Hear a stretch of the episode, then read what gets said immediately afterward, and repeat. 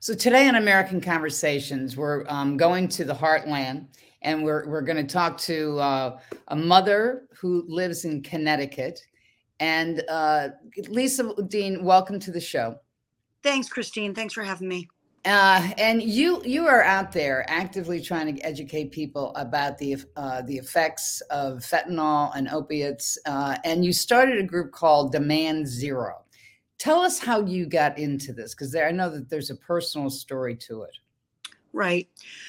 Well, my son Joe died in two thousand eighteen, and um, he had been sober for months before.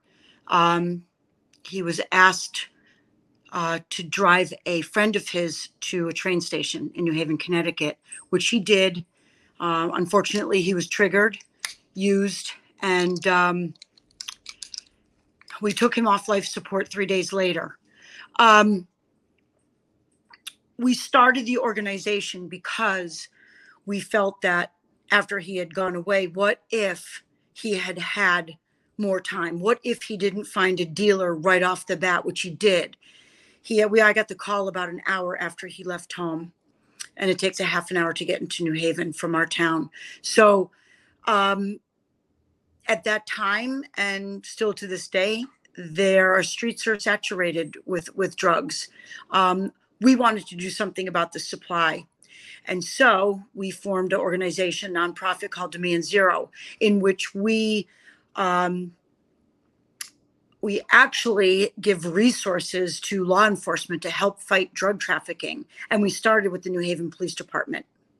And what? And so you you you do fundraisers and give them money, and the money is used for what? That's right. Well, for instance, we started off with um, with donating canines, with drug detection canines. We just uh, donated our third, as a matter of fact. Um, we also have donated a canine uh, police cruiser. Um, we've done billboard campaigns. We do paraphernalia sheets. Uh, we recently produced a seventeen minute short film about the dangers of counterfeit pills that we're showing in schools, colleges, and organizations and such. And, um, and we do a lot of uh, educational and awareness projects throughout the state. And what is the reaction? What do you think? I mean, you're, tell us about the biggest successes and, and the hurdles that you're finding. The success, the successes are tough to measure, of course. The hurdles are not a lot of people want to talk about it, especially especially those parents who um, whose kids are fine and they're going along and they're doing their work and they're playing their sports and um, and life is good. The the problem is that in today's world, with illicit fentanyl being so prevalent, um, you don't have to have substance abuse disorder to die. One, one experimentation, one day, one pill can kill. Um, mm. And that's it. Uh, so the successes probably are uh, tough to, to know, but I will tell you, we are getting the word out there little by little. Unfortunately, um, our state leaders aren't doing their job, in my opinion. So let's let's talk about the Connecticut state leaders, because, mm-hmm. I mean, some of them, um, you know, Connecticut in the last two years, uh, you know, I haven't been impressed when, when they wiped away the uh, exemptions for children for the uh, COVID vaccinations. Uh, and, and I think that, um, that, you know, there's some conflicts of interest with Governor Lamont's wife uh, over the pharmaceutical um, investments. But having mm-hmm. said that, What's what's going on with your state legislators in Connecticut over this? Because to me, this would be a no-brainer. It's protection of children, education of the parents, support of the cops. Absolutely. You would think it would be top on our priority list.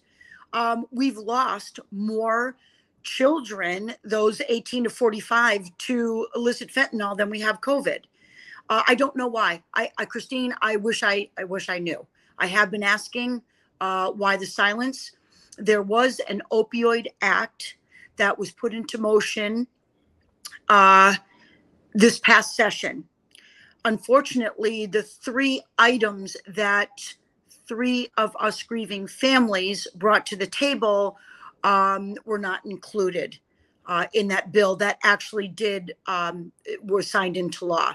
So let's um, talk, let's talk about that, Lisa, because yep. uh, if you've lived the experience and you parents don't, uh, or talking to state legislators and they're not listening to you, let's, what, what is it that the bill, what's in the bill that was signed? Well, things such as, and, and some good things, I will say, some mobile, you know, um, harm reduction units and so forth. And uh, they, they deemed fentanyl strips legal, which is great, which is great. What is a fentanyl uh, slip? Think of a type of a litmus paper type of um, uh, test. In other words, a user would take this strip out. Uh, you have to liquefy his or her drugs, um, whether that be pill or powder form or whatever. And then they would simply touch that liquid with a fentanyl strip.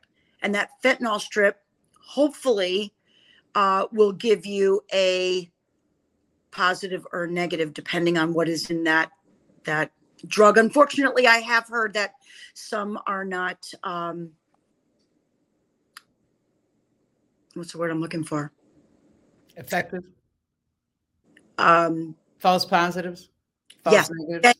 Thank you. Yes. Mm.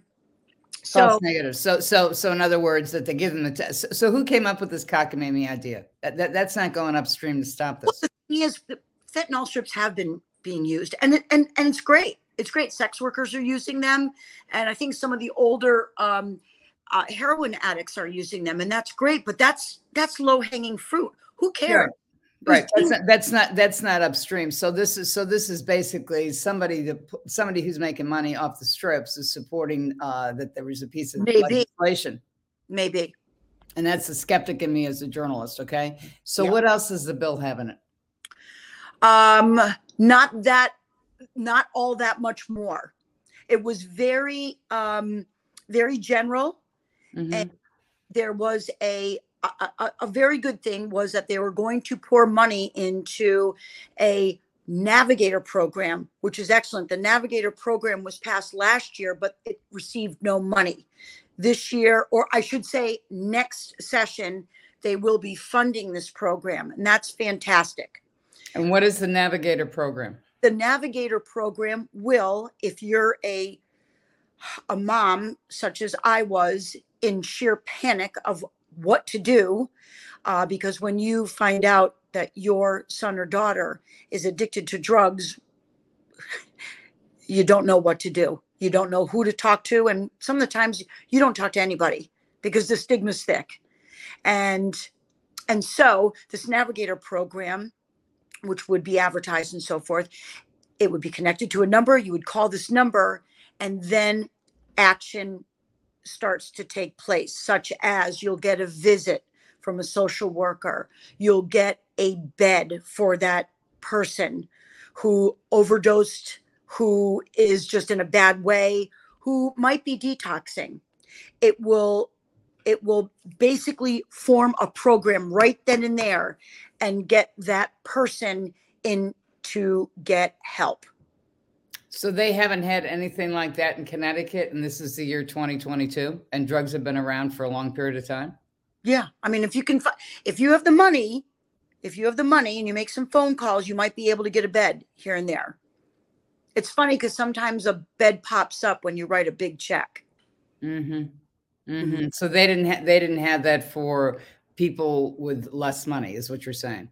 They didn't, uh, have, that, they didn't have that program in, in the state of Connecticut? No, this is the first, no, this is the, this was driven by Brian Cody's law, uh, Brian Cody's brothers and sisters, uh, who formed a foundation after they lost their son, and um, they worked like a devil on it, and um, it finally got it passed, and unfortunately never funded. So again, it's for the legislators to say that we got a bill passed, but there weren't any um, appropriate financial appropriations made. That's right. That's right. Okay. So that we call that lip service. Yeah. It's lip service to, to the citizens when mm-hmm. politicians do that. So right. What is it that you, Lisa, and these other, fa- you and your husband, Peter, and these other families wanted to have in this bill?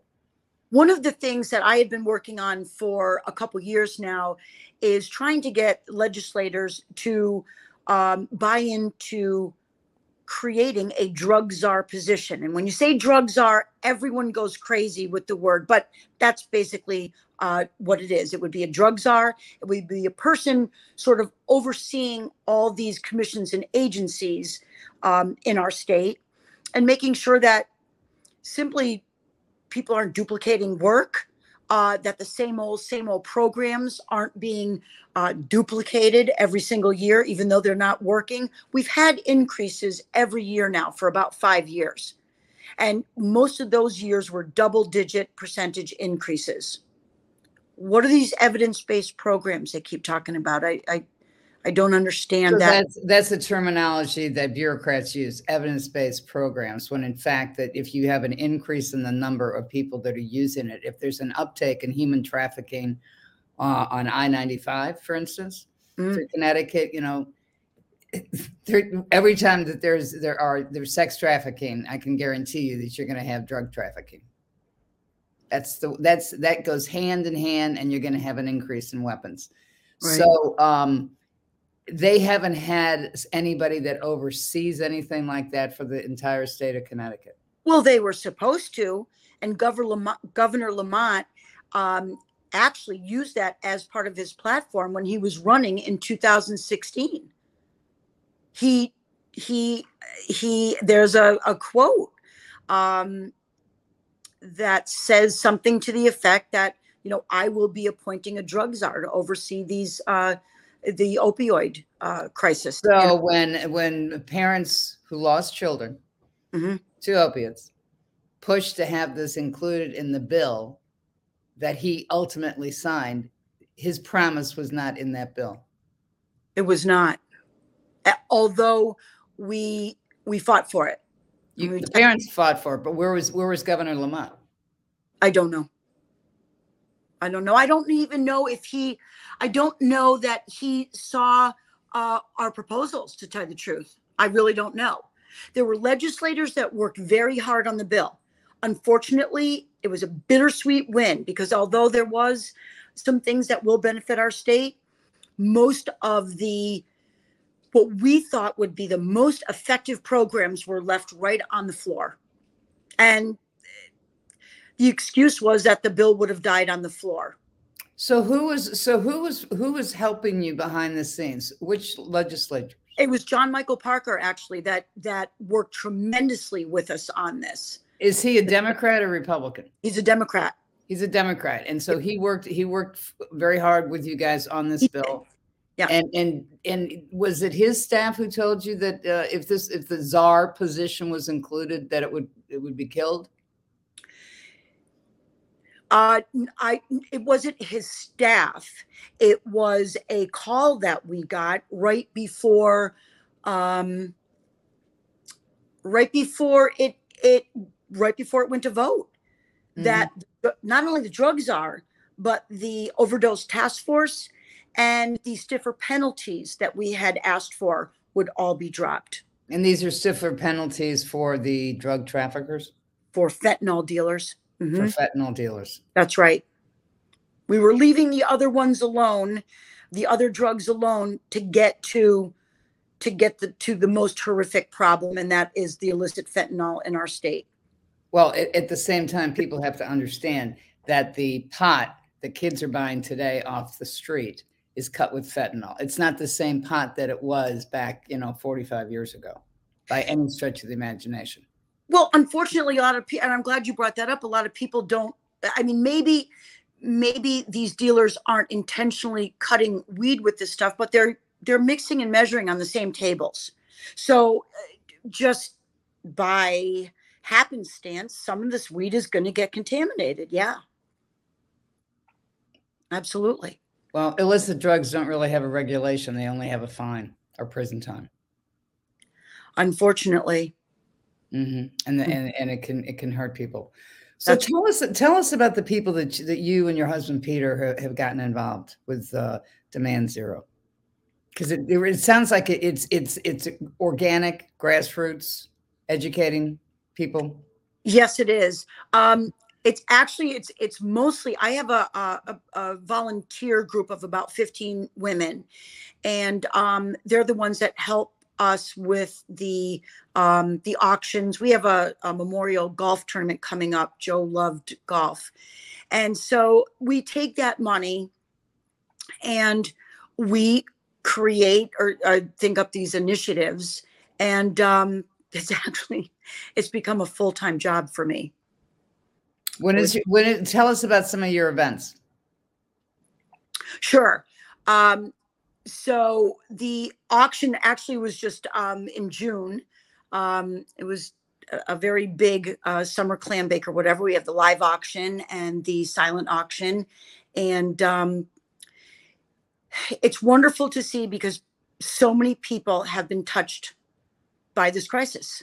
And mm-hmm. when you call for a raffle item or sponsorship or some something, although it wasn't as easy as it was before COVID, I will tell you, but um, you'd be amazed at the people that say, oh yeah, that's, yeah, my cousin, my brother, my mother, my father, whatever. Mm-hmm. Mm-hmm. Um, I know someone, um, I've been affected. And it hasn't, and this is something that the audience needs to know. It doesn't necessarily start uh, as addiction. It could be a sport injury, oh, and the doctors prescribe it, and then all of a sudden it, it, you become dependent upon it.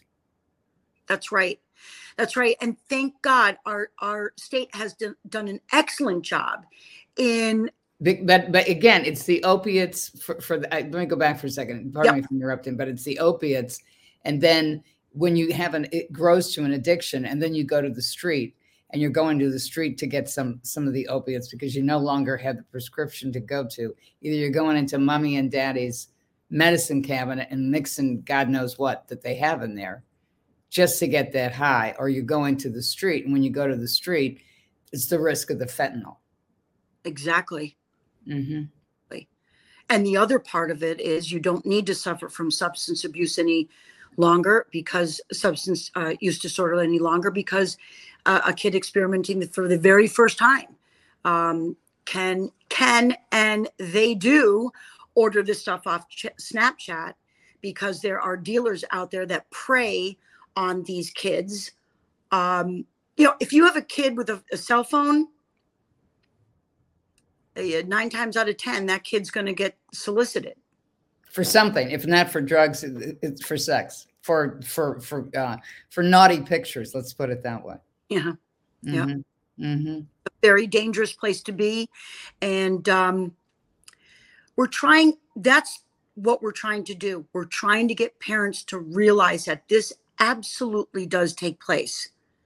This is a reality. Now we've got adolescents dying, uh, you know, twelve, thirteen year olds taking a Xanax or taking an Adderall.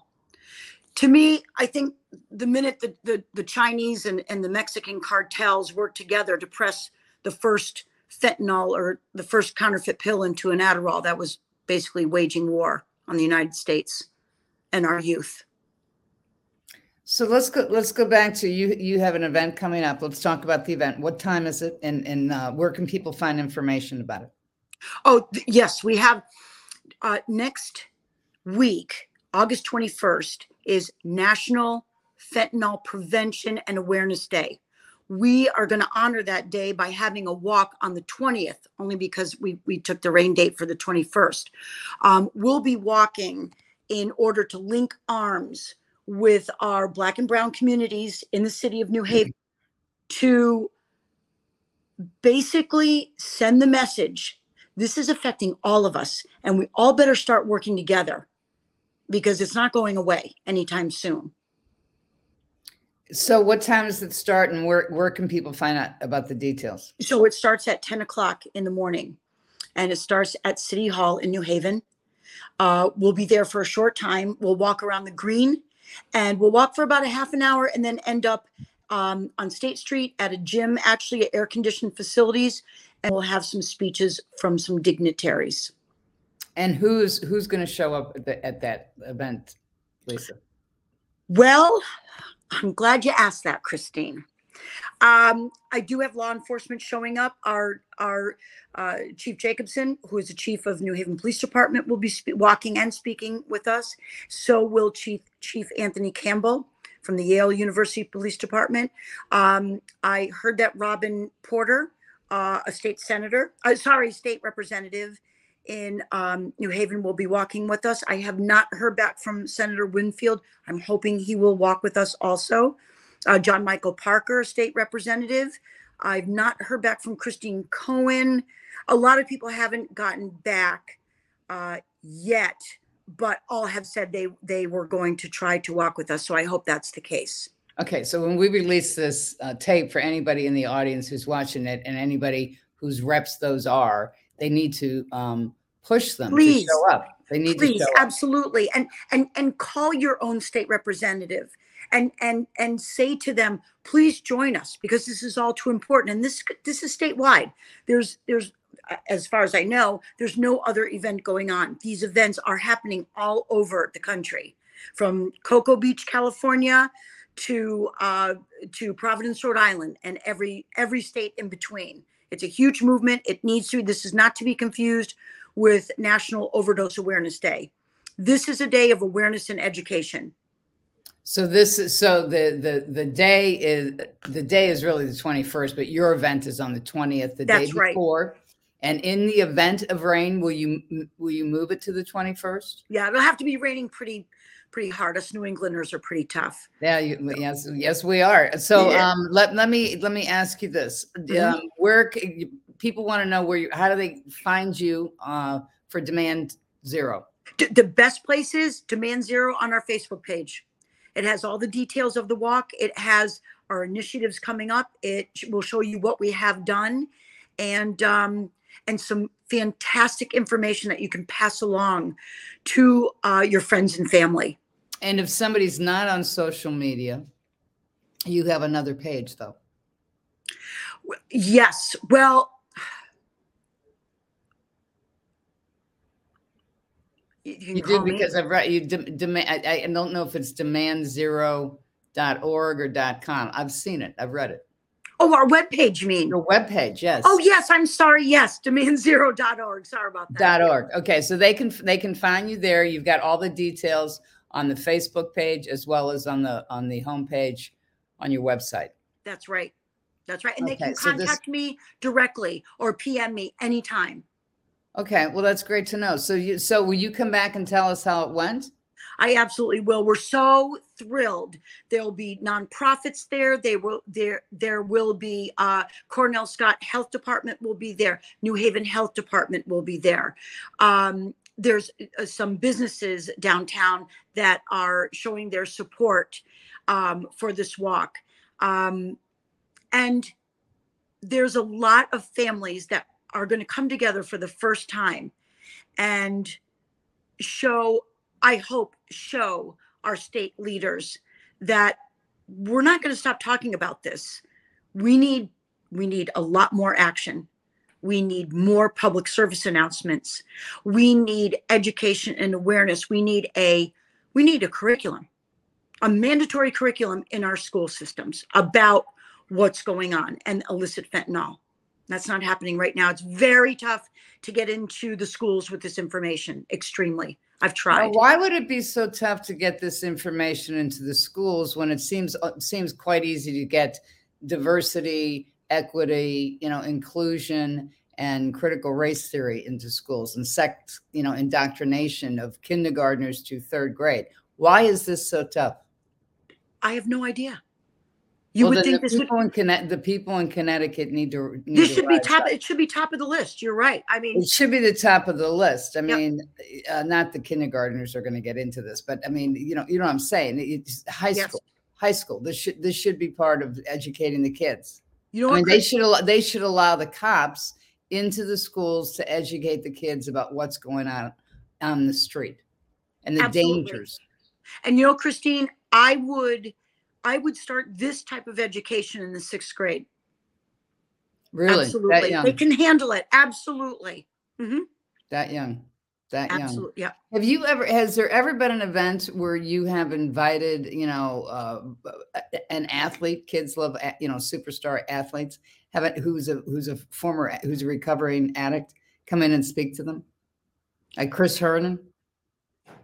No, I have. I have contacted Chris. The, the, the problem with that is it, it, it's very expensive. It's very expensive. We have, myself and Derek Maltz Senior Derek Maltz Senior is a former uh, chief of special ops, the D E A, for the D E A. And we have been asking any athletes and any celebrities to come forth and tell their stories or just back us up with a one pill can kill message. And it's extremely tough. We have one that did, and his name is Jack Driscoll. He plays for the Philadelphia Eagles. He's an offensive line, uh, offensive tackle, and he was a friend of Joe's. And he actually, uh, he actually, on My Cause My Cleat Day, uh, had Demand Zero cleats done up. Unfortunately, he was injured right before the game, but he did, and he spoke up. And to my knowledge, he's the only N F L player that has ever spoken up and out about fentanyl. Where are the others? Where are the professional athletes? All of them, N H L, baseball, football, basketball, where are they? Because they're getting affected, and they need to send a message to these kids, as well, well as the celebrities. Look how many celebrities we've lost because of fentanyl. Well, some of them, some people, I mean, the sudden death syndrome right now, it is not necessarily fentanyl. It has to do with the, possibly the injuries from the um, COVID vaccinations. But but there are confirmed fentanyl overdoses that we know about right now. Well, and it's a those, shame. I hope well, they well, then, it, then it is important for people to speak out who are in recovery, especially like the Chris Hernans of the world. How much was he going to charge you? Now, this was three years ago when we started off. I think it was ten thousand dollars. That was three okay, years so ago. Some, somebody in the state of Connecticut has ten thousand dollars. Oh, yes. And you know what? He's been, he's been around. I, I, he hasn't been around lately to my knowledge, but he had, my boys have, have seen him about three different times at different schools. He has been around, and he's wonderful. Right. Uh, but I, we just could not afford that at that time. And we kind of went in a different direction now. We we are working on um, putting together an educational summit, um, mm. which will take months to get together, but that's what we're working on right now. And I'm very passionate about working on getting uh, illicit fentanyl classified as a weapon of mass destruction. I'm working with some congressmen in the East, actually out West too, in, in um, one out in Wisconsin. Uh, we're hoping that this that these congressmen from back East are going to make a call to Congressman Tim Ryan's office and back up his resolution. So far, none of them have. And it's tell us about the, Tim Ryan's resolution, Lisa. Uh, it's actually calling for illicit fentanyl to be classified as a weapon of mass destruction. So you have a, you have a laundry list. You, you've got a game plan. There's a plan of action here, but your first one is next week on the twentieth in front of City Hall. That's right. ten o'clock a m walking around, ending up at a gym, and yep. Then people will speak there. Arm in arm, arm in arm, and um, talking, networking, and spreading the word. Uh, I've I've written to every media outlet I can think of. We sent out uh, press releases, so I hope they come down there and cover the walk. It's it's that important of, a, of an event. Well, good luck to you. Good luck to everybody that's organized, and thank you for what you're doing. And I'm terribly sorry about your family, but it seems that you've taken this and you've, you've really run with this to do something good to protect others. So God bless you. Thank you, Christine. Thank you for your support. I really appreciate it, and for your time.